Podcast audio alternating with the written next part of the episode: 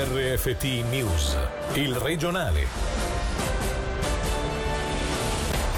Buonasera dalla redazione di Radio Ticino. In apertura l'annegamento avvenuto nel Ceresio e dello chef tedesco Peter Wright, il corpo ritrovato questa mattina a largo di Morcote. A darne notizia la regione. Il ristoratore, 65 anni, era noto per la sua lunga esperienza e da qualche anno dirigeva la brigata dell'antico Grotto Ticino alle cantine di Mendrisio. Le ricerche dell'uomo erano scattate nel cuore della notte dopo che di lui si erano perse le tracce ieri sera dopo un bagno notturno. Gaia Castelli. Ieri sera, dopo aver consumato un pasto al Grotto Caprino, il 65enne, in compagnia di un conoscente, ha deciso di rientrare con la sua imbarcazione a Caslano. Ma giunti a 500 metri dalla riva, per cause che l'inchiesta di polizia dovrà stabilire, l'uomo, cittadino germanico, si è tuffato nel lago per non più riemergere. L'allarme lanciato dall'amico ha fatto scattare le ricerche, che hanno visto in attività agenti della polizia cantonale, della città di Lugano e della città di Mendrisio, nonché della Rega. Il corpo senza vita del 65enne è stato rinvenuto questa mattina, poco prima delle 7, in territorio di Brusino Arsizio. Una commissione parlamentare d'inchiesta per far luce su eventuali responsabilità di governo e amministrazione cantonale in relazione al caso dell'ex funzionario del DSS condannato 1 anno e mezzo fa per coazione sessuale la vuole istituire la maggioranza delle forze politiche in Parlamento, che ha firmato un rapporto da discutere a Palazzo delle Orsoline nella sessione dopo la pausa estiva. Unica voce fuori dal coro è quella del PLR, secondo cui la politica non deve sostituirsi alla giustizia, come ci spiega la capogruppo in Gran Consiglio dei Liberali Radicali, Alessandra Gianella. Si tratta di reati deplorevoli che vanno severamente condannati. Per quello che riguarda la posizione del PLR, noi riteniamo che lo strumento della Commissione parlamentare di inchiesta non sia adatto. Si è dimostrato dispendioso e inefficace. Sul caso concreto c'è una sentenza e a nostro avviso la politica di milizia non dovrebbe sostituirsi agli organi di giustizia. Se però il legislativo deciderà di istituirla, noi non ci sottrarremo al nostro dovere, quindi ne faremo parte. Quello che non piace sono i toni inquisitori di questi ultimi mesi, che sembra che abbiano poco a che fare, diciamo, con la giustizia. Questo modo di discutere anche le accuse che sono state lanciate. A noi sta a cuore il fatto di non politicizzare un tema così sensibile, perché, come detto, qui c'è stata una sentenza, il governo si è attivato con una serie di misure, i toni inquisitori non fanno bene a nessuno e soprattutto alle vittime. Chiaro che ci vuole delicatezza.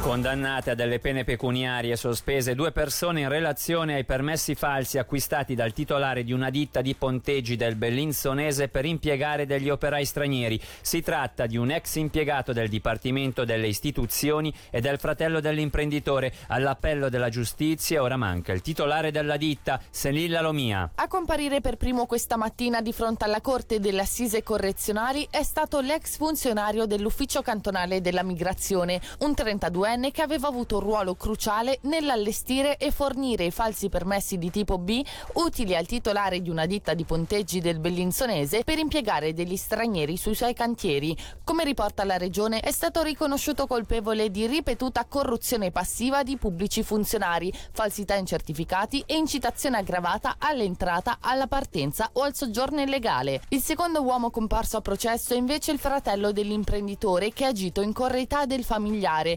Entrambi sono stati condannati a delle pene pecuniarie sospese e multe da 500 franchi. Ora all'appello della giustizia manca solo il titolare della ditta di ponteggi, su cui pendono i reati più gravi, tra cui quello di tratta di esseri umani. L'uomo, ricordiamo, era stato arrestato nell'agosto del 2019 perché sospettato di aver fornito un alloggio agli autori dei furti commessi al bancomat del centro commerciale di Sant'Antonino.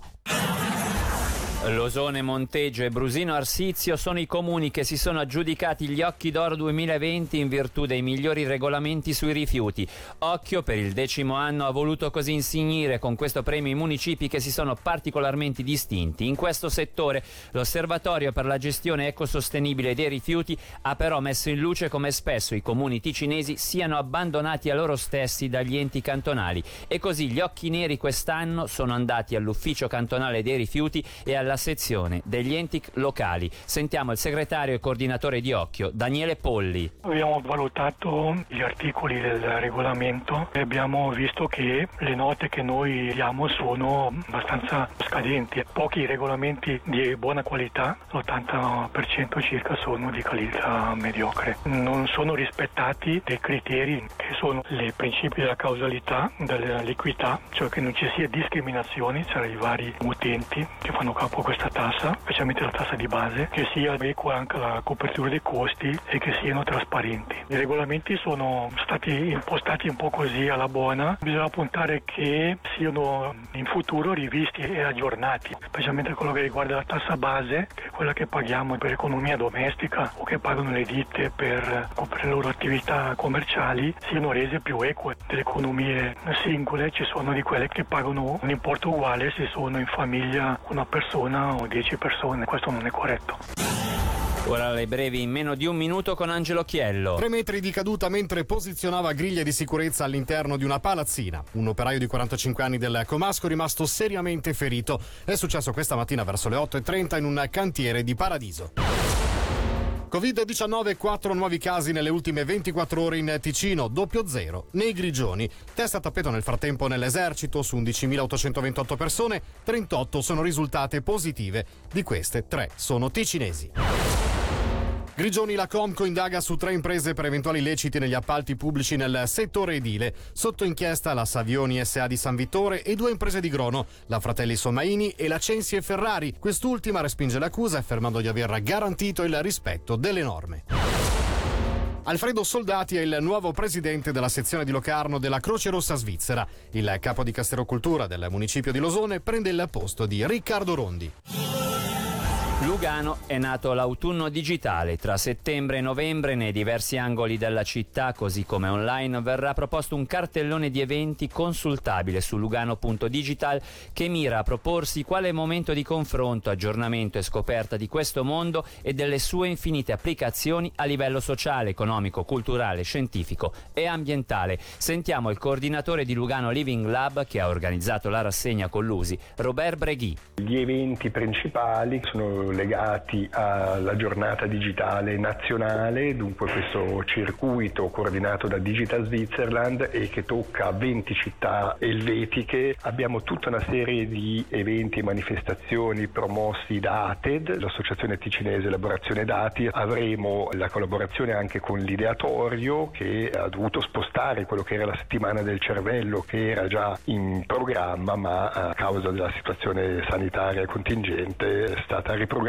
Abbiamo poi Media in Piazza che porterà i propri eventi, ci sarà anche Parler Privati, avremo anche Swisscom che porterà il suo evento ticinese e tutta una serie di collaborazioni anche con il Cantone, la Supsi e l'Usi. Con questo per l'informazione è tutto, tra poco il Radiogrammi in live dalla redazione da Davide Maggiori. L'augurio di una buona serata. Il regionale di RFT, il podcast su www.radioticino.com.